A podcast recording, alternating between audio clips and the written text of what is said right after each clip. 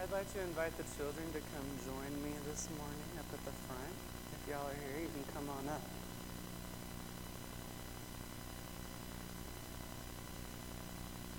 How y'all doing? Good. So, today we're going to be talking about breaking stuff.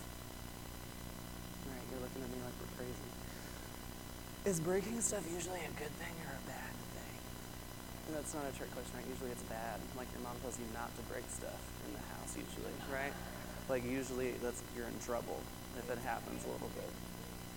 Right, breaking twigs isn't bad. We step on those. But like most things, we're not supposed to break, right? But today we're talking about breaking stuff, and we're talking about it like it's a good thing, okay? So in the Bible, what it talks about is that sometimes we actually have to break stuff because when we break things, it says that God can make beautiful things out of our brokenness. And you're like, that sounds kind of weird, right? Think about this, right? If you have a ceramic pot or like a vase, right? Something that's like really pretty, right? You know what I'm talking about? Like something like those things that your mom tells you not to break because they're really pretty? Yeah. Like if you drop it, it's just gonna shatter. Yeah. So think about that, right? Well, if you drop it and it shatters, you're not going to have a pot or a vase anymore, are you? But have you ever seen mosaic tiles? You know what I'm talking about? Where you like have all the beautiful colors and make something entirely new? You know what I'm talking about? Yeah. That's an example of taking something that's broken and making it something brand new, right? So it's not always something that's so bad, is it? So when when they told me what we were talking about today, it reminded me of a song, all right? And it's not a song we're singing in church today, so gonna, I'm going to sing just a little tiny bit of it for you today. Because for a while it was my favorite song, because there's a lot of hope in it. Because sometimes we just have broken stuff in our lives, whether it's something we're sad about or something we don't know what to do about, right? And to think that God can make beautiful things out of that is really, really cool, right? So here, here's the song. I'm going to sing just a little bit about a little bit of it, and then we're going to pray, and then we're going to do something together before we leave. Okay? So it goes like this. You make beautiful things. You make beautiful things out of dust. You make beautiful things. You make beautiful things out of us. You make me new. You are making me new. You make me new. You are making me new. Dust is not usually something we think of as pretty, right? You like wipe it up, right? But God says that He can make beautiful things out of dust, out of nothing, out of us, even when our lives don't look so pretty, right? So, today we're talking about brokenness and that it's okay to break things because we serve a God who can make beautiful things out of anything, any broken thing we have to offer. If we're willing to give it to God, He can make something beautiful out of it. Isn't that crazy? we can't put stuff back together very well ourselves a lot of the time. But God can. And He actually says that He'll make it even better than it was before it was broken. So, we're going to pray together first, and then we have one last surprise about broken things. Okay?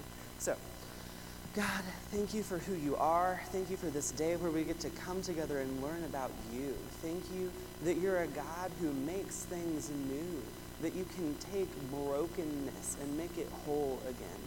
Thank you for taking our brokenness and making it a new creation, something more beautiful than it was before, something more beautiful than we could have expected. I pray that you'll help us to remember to give you our broken things, God, that you would help us to give those to you because it's hard sometimes, because we don't want to share those things that are ugly or that we don't think are worthy. But help us to do that, God. because you are who you are and we love you for it. In Jesus' name, amen. So, here's my surprise, okay? When I thought about broken things, I thought about a lot of different stuff, right? Like, what do you break that then becomes more beautiful, right? Well, my, my favorite example is a pinata. Pinatas are cool, aren't they? They're colorful. Yeah, it, like it looks nice, right? We, if I just like kept it on a shelf somewhere, it's pretty. But you know what's even better is when you break it open. You know what I mean? Because when you break pinatas open, you can make something even more beautiful out of it. What is that?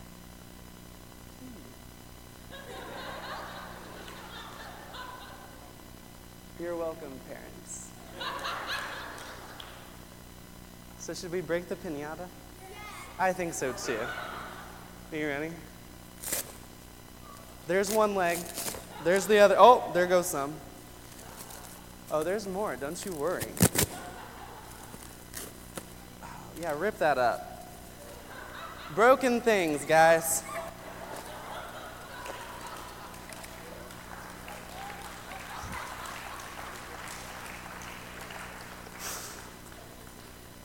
That is all.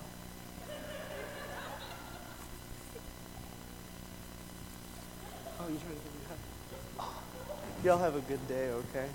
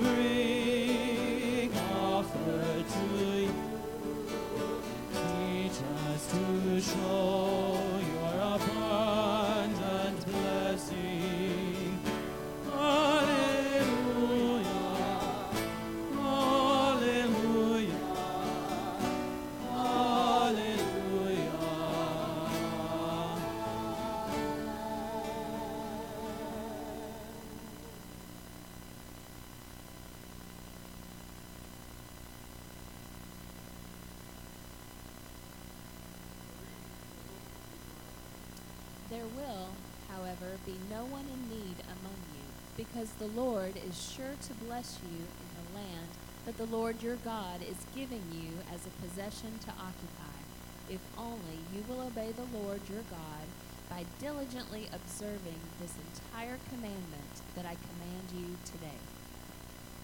A reading from the Gospel according to Mark.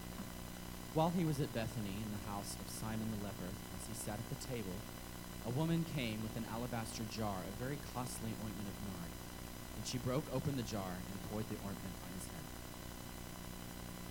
But there were some who said to one another in anger, Why was the ointment wasted in this way? For this ointment could have been sold for more than 300 denarii, and the money given to the poor. And they scolded her. But Jesus said, Let her alone. Why do you trouble her? She has performed a good service for me. For you always have the poor with you, and you can show kindness to them whenever you wish, but you will not always have me. She has done what she could. She has anointed my body beforehand for its burial. Truly I tell you, wherever the good news is proclaimed in the whole world, what she has done will be told in remembrance of her. This is the word of God. Thanks be to God.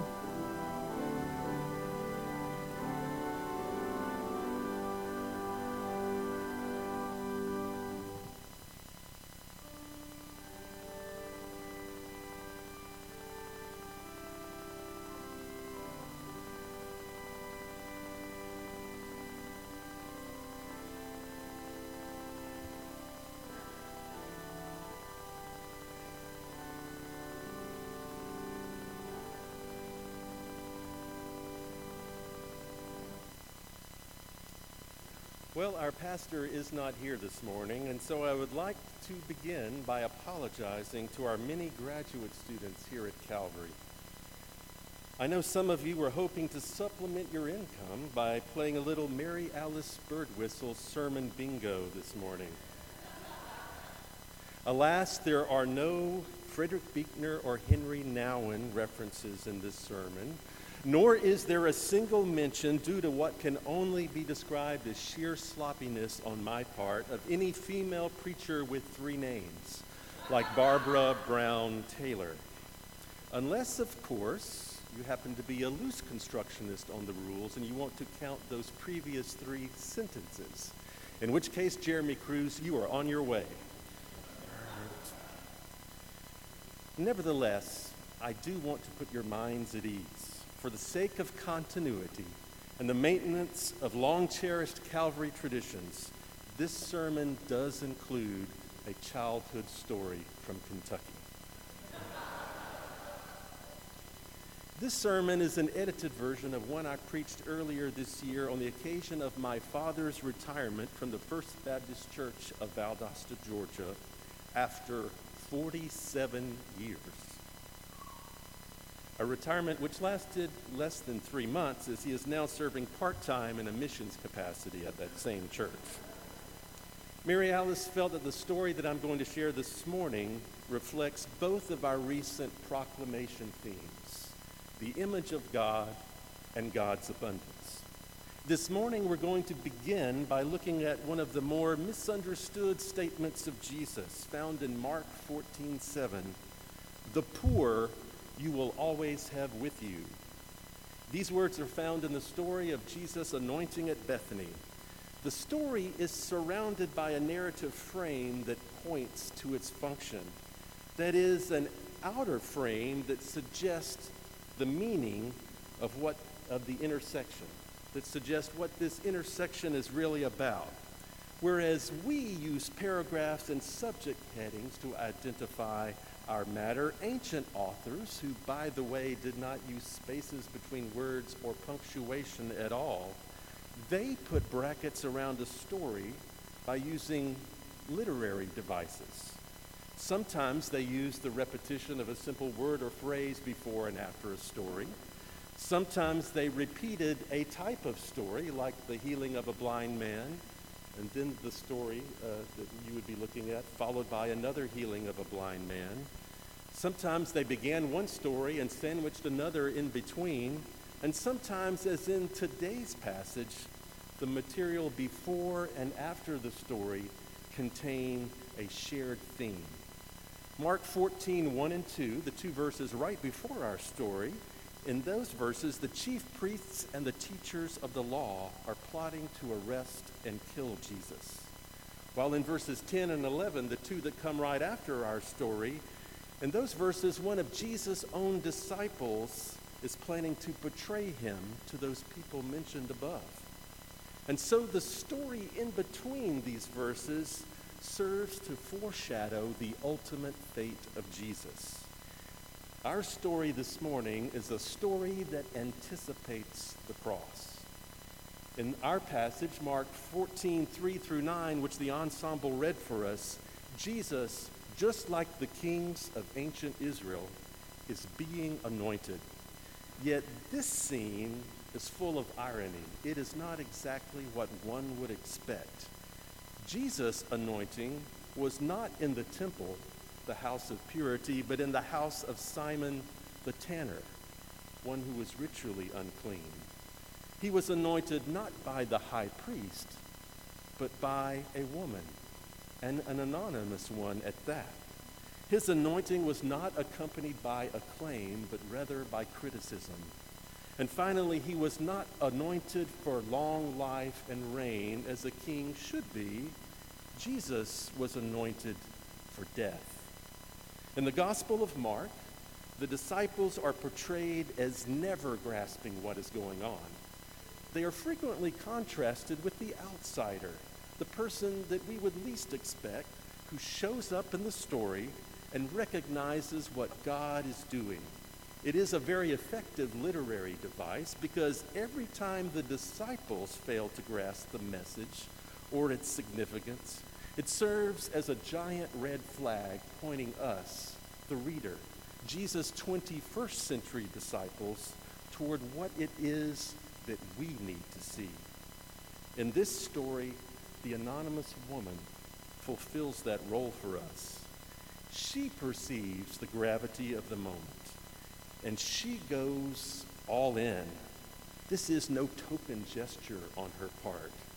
She breaks an expensive jar made of alabaster, just as Jesus' body will be broken. And she pours out an ointment of pure, expensive nard, just as Jesus' life will be poured out. Now I know what you're thinking. What in the world is nard? Nard is perhaps the most unfortunately named perfume ever. Hey, honey, what's that scent you're wearing? Nard? Oh. How would you even go about marketing that? Nard by Calvin Klein. Because sometimes you just want him to leave you alone. At any rate, one of the ingredients in nard was actually imported from the region that we now know as Nepal. That would be expensive today. Just imagine what would be involved in transporting something that far in antiquity. And you know it wasn't covered by Amazon Prime. And according to our complaining disciples, it cost 300 denarii, 300 Roman sil- silver coins, about the equivalent of one. Uh, of a full year's wages for a typical worker. And so, in response to this extravagant gesture, some of his followers proclaim this act a waste, revealing their blindness to its significance. This woman's act paints a picture of Mark's Christology, that is, Mark's portrait of who Jesus is. The Christ, the Messiah, is one who is anointed to suffer for others. He breaks his body and pours out his life on the cross.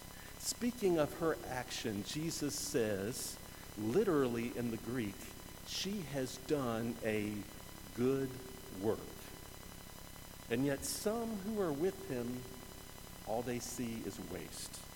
This woman's extravagant gesture, this anointing of Jesus' body for burial, was a one time thing just like Jesus' death on the cross. Nevertheless, these singular acts of sacrifice serve as standards by which all of our good works are measured. Now, the time period of our story was the feast of the Passover. And Passover, much like Christmas for us, was a time in Judaism for remembering the poor. Those with Jesus grumble that this valuable jar of perfumed ointment could have been sold with its proceeds being donated to the poor. To this, Jesus responds, You always have the poor with you, and you can show kindness to them whenever you wish, but you will not always have me. In fact, soon after this event, they no longer have Jesus in the flesh, but how are we in the 21st century supposed to read these words? For you always have the poor with you, and you can show kindness to them whenever you wish. Unfortunately, these words of Jesus have been read as an acknowledgement that poverty is inevitable and perpetual. Poverty. What you going to do? Well, Jesus gives us a suggestion by alluding to Deuteronomy 15:11 which states that there will always be those in need on the earth.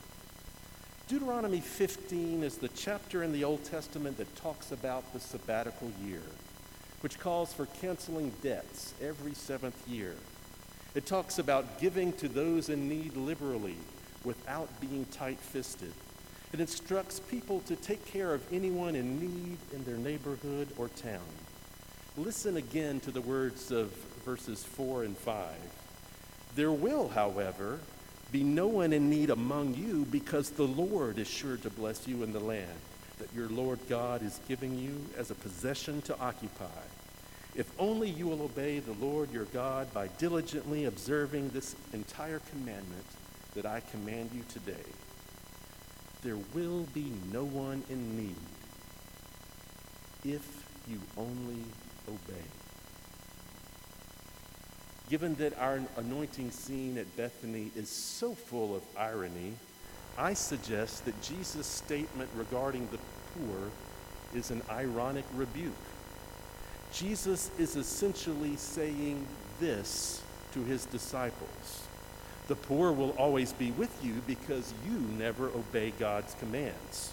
Sure, you can give to the poor whenever you want, but why is that only on holidays? Remember that time when we fed the hungry crowd of 5,000 people? You weren't exactly eager to part with your 200 denarii that day when we needed to buy bread for them, were you? Why is it that you guys cannot go all in like the woman with the nard? Or that other woman, remember the one who was down to her last two pennies and gave those? And by the way, don't even get me started on how there could possibly be a widow in the land of Israel that is down to her last two pennies in the first place. What the heck is going on down here? Have any of you actually read the assigned reading in the syllabus from Deuteronomy 15? The problems that lead to families being caught in a cycle of poverty are complex, and the sheer scale of the problem worldwide makes any attempt to address it systemically seem overwhelming. I don't have a seven step program for, elim- for eliminating poverty and the ever widening gap between rich and poor. Instead, I plan to follow the lead of the gospel writers who told the story of Jesus.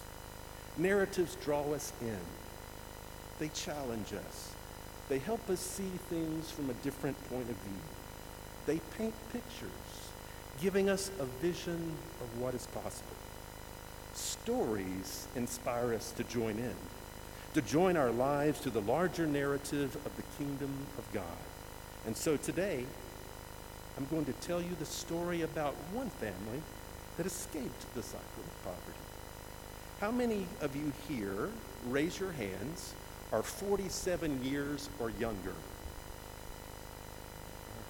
Must be nice. All right. Well, my father, the Reverend Mac Weaver, has been at the First Baptist Church of Valdosta, Georgia, your entire life. The people of Valdosta know him as a church leader and a civic leader.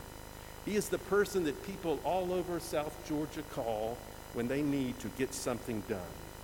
The people at the church call him Mr. Mac.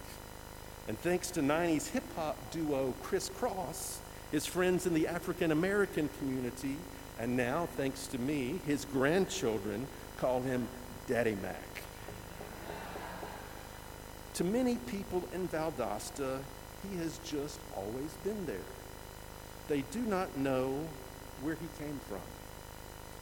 Mac Weaver was born on June 2nd, 1942, in Scottsboro, Alabama, to Otis and Nancy Weaver, one of 10 children. He was not born in a hospital. His mother worked in the fields all morning on the day of his birth. She delivered him in the afternoon and then returned to the fields the very next morning. Soon after his birth, the family moved to the area of Grant, Alabama, on Sand Mountain. Mac's father operated a syrup mill that someone else owned, and he was gifted at making rocking chairs that he sold on the side. Their family was what we would call the working poor. They got by, but they were living at a subsistence level.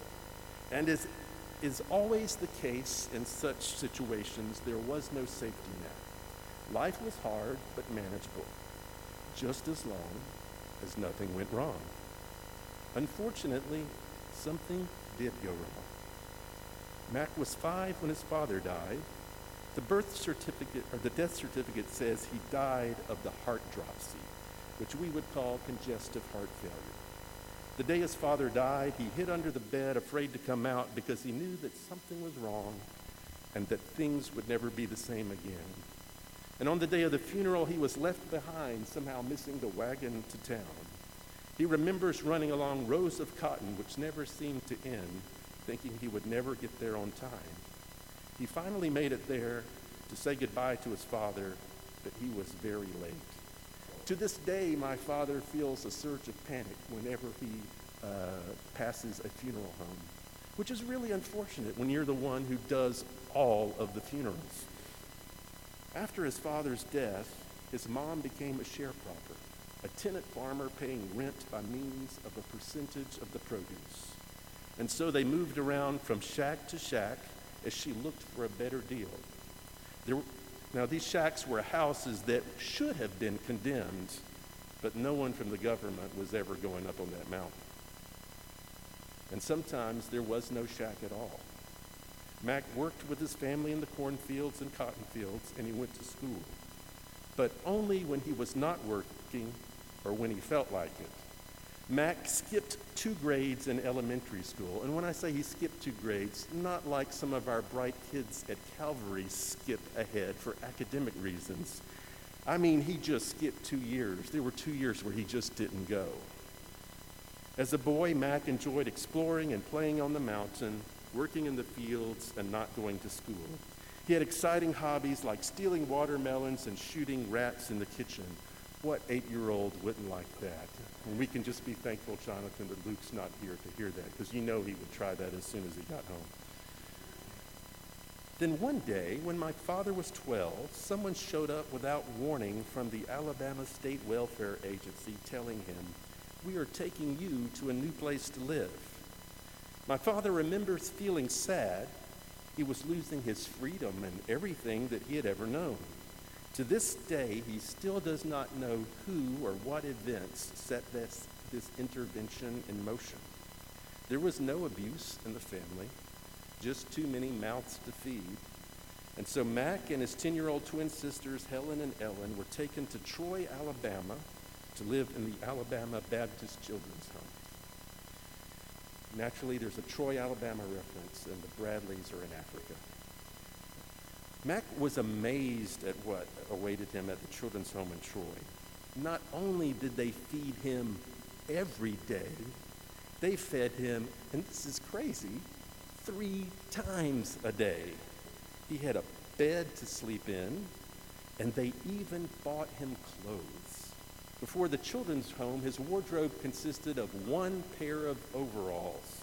You wash them once a week, and there was nothing else to wear when they were being washed and dried because, uh, and I mean nothing else. Uh, my father did not know that underwear was actually a thing, and he never had a pair of his own shoes.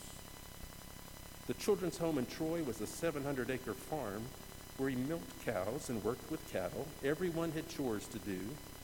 He also, though, had to go to school. They put him in the seventh grade. Problem was, he was way behind. Way, way, way behind. Now I know we have a bunch of kids going to the seventh grade at Calvary this year.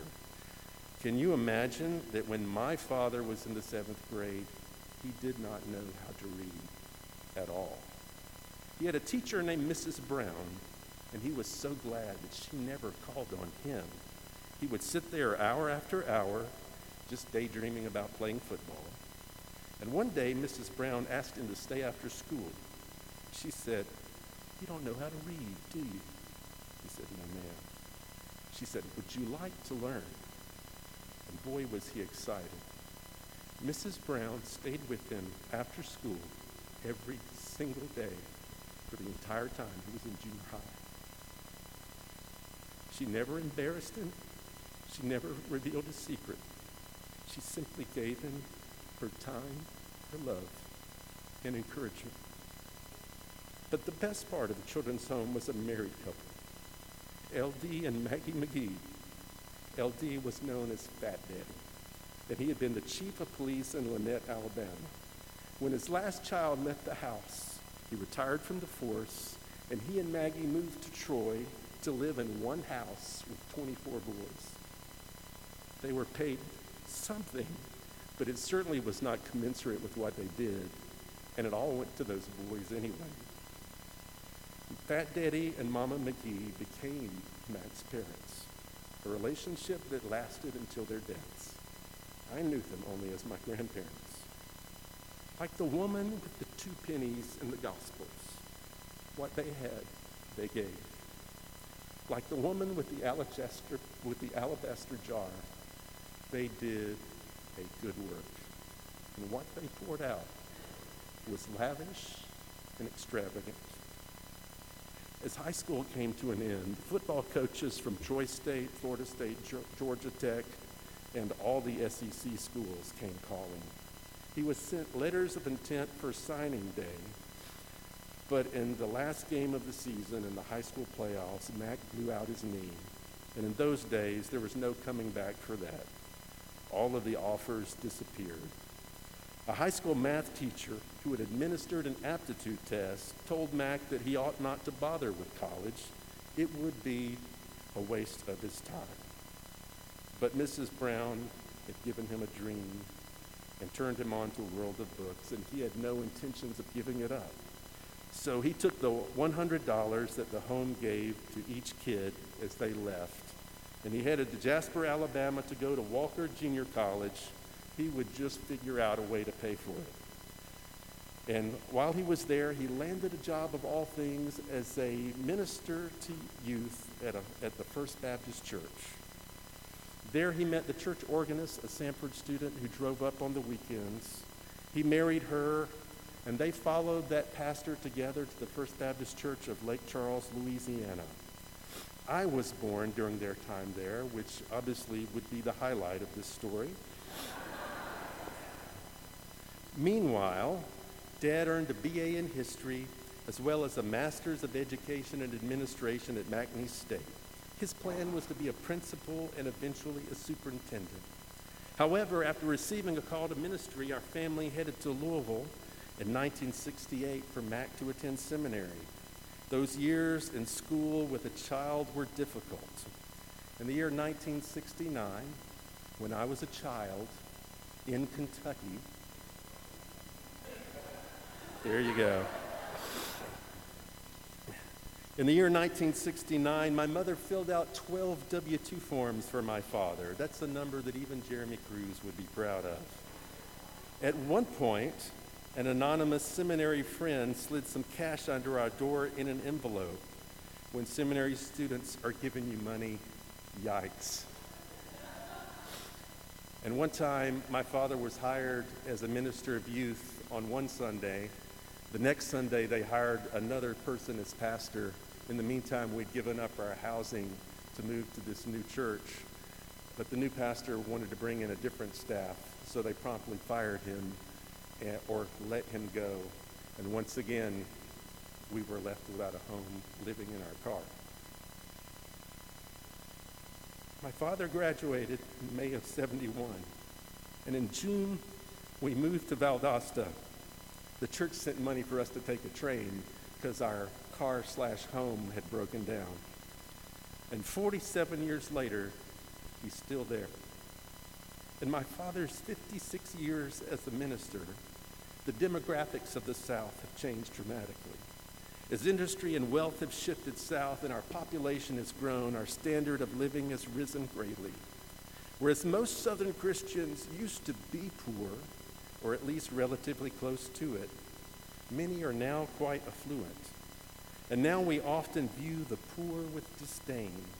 And when we do help them, it can be out of some sense of noblesse oblige, where we are not just helping those less fortunate than ourselves, but those who are just somehow less than us. Jesus said in Luke 4 8, The Spirit of the Lord is upon me, because he has anointed me to bring good news to the poor. James 2 5 declares that God has chosen the poor to be rich in faith and heirs of the kingdom. The poor, like us, are made in his image. The poor, like us, have diverse gifts and talents. They have the capacity for blessing us in ways that we could never imagine. Looking through the stack of letters that my father received at his retirement, I was moved by the many stories and experience that were shared. Reading those letters, I could not help but think of that barefoot 12 year old boy who could not read, going commando in his overalls, running all over Sand Mountain, Sand Mountain. How in the world did that boy end up where he is now, having touched so many lives? He ended up there through the financial gifts of many people, gifts great and small, that supported the work of the Alabama Baptist Children's Home. Such gifts are important, but you will never break the cycle of poverty just by writing checks. If you want to break the cycle of poverty, you have to break some alabaster jars. It requires people who are willing to lavishly and extravagantly pour out themselves for the sake of others, even when some view it as a waste of time. It takes people like Mrs. Brown, someone not willing to write off a 12 year old kid who can't read as dumb or lazy. It takes people like Fat Daddy and Maggie McGee who are willing to give up their dream of a house on the lake and trade their empty nest for a nest full of 24 boys. I think that's more of an infestation. Many people showed up for my father, providing him with stable, healthy relationships. Jesus said, The poor you will always have with you, and you can show kindness to them whenever you want, anytime you want. No, really, any time. The poor you will always have with you. And sometimes one of them might even be your pastor. In our current preaching series, we are focusing on abundance. I could certainly talk about the abundance my family has experienced now for three generations as a result of the love shown by people to my father, like Maggie McGee. Instead, I will close with an image of the abundance that God poured out on her. In my Greek readings class this past week on Matthew, we were reading chapter 19. It tells of a rich young man who went away grieving because he had many possessions. Peter later asks, We have left everything and followed you. What are we going to get?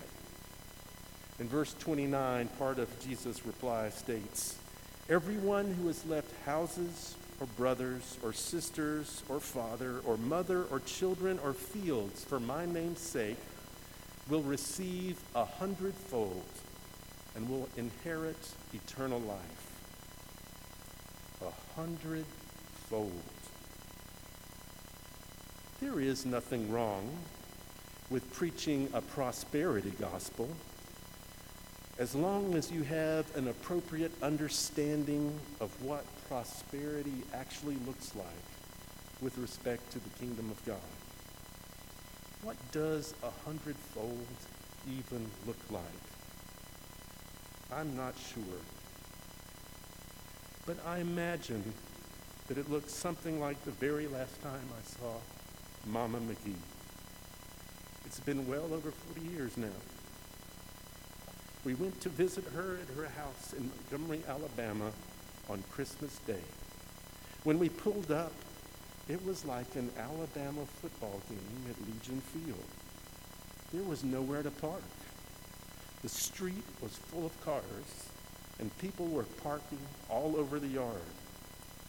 All of those cars belonged to men just like my father. Boys who had lived at the children's home in the 1950s and the 1960s. These men were there to visit their mother too, bringing with them the world's largest parade of grandchildren. All of those lives forever changed by someone who was willing to pour herself out in love, lavishly and extravagantly.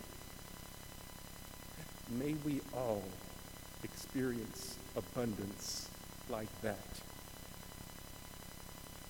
Let us pray.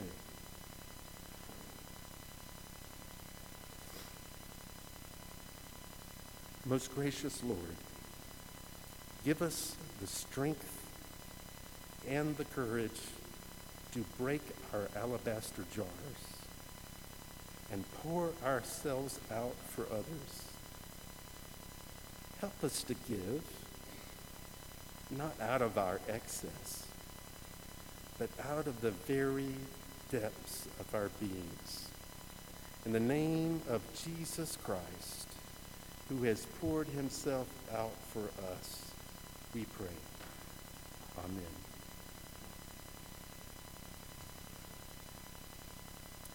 This morning we have heard a powerful story. We have been challenged to do good work like the woman with the alabaster jar. And we have been called to be people who lavishly and extravagantly pour out ourselves for the sake of others. We have both heard and sung about this full and abundant life that Christ offers to us. Ultimately, it is in Jesus Christ, in his life, death, and resurrection, that we might have life have life abundant. If you would like to talk to one of our ministers about what this looks like to have this life abundant in relationship with Jesus, I would like to invite you to visit with one of us in the back of the sanctuary today during this time of response. Or if you would like to join this community of faith, we would love to welcome and talk to you today. Our ministers will be in the back during this time, ready to receive you and to pray with you. Let's listen and respond to God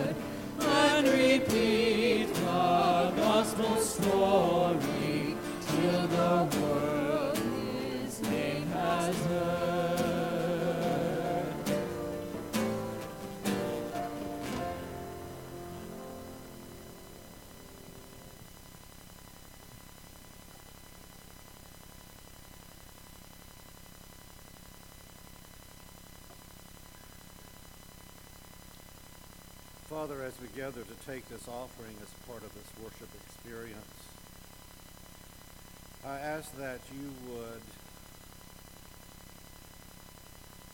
forgive us for failing in temptation to look around us, continue to want more things.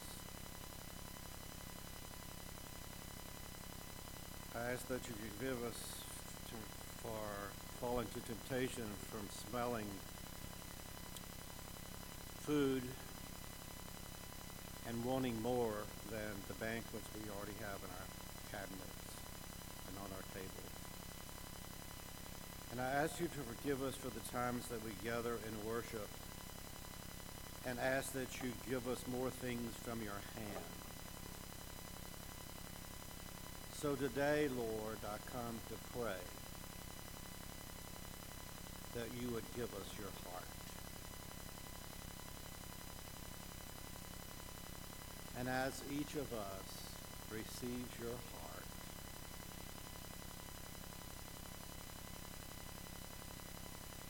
we will see and we will share.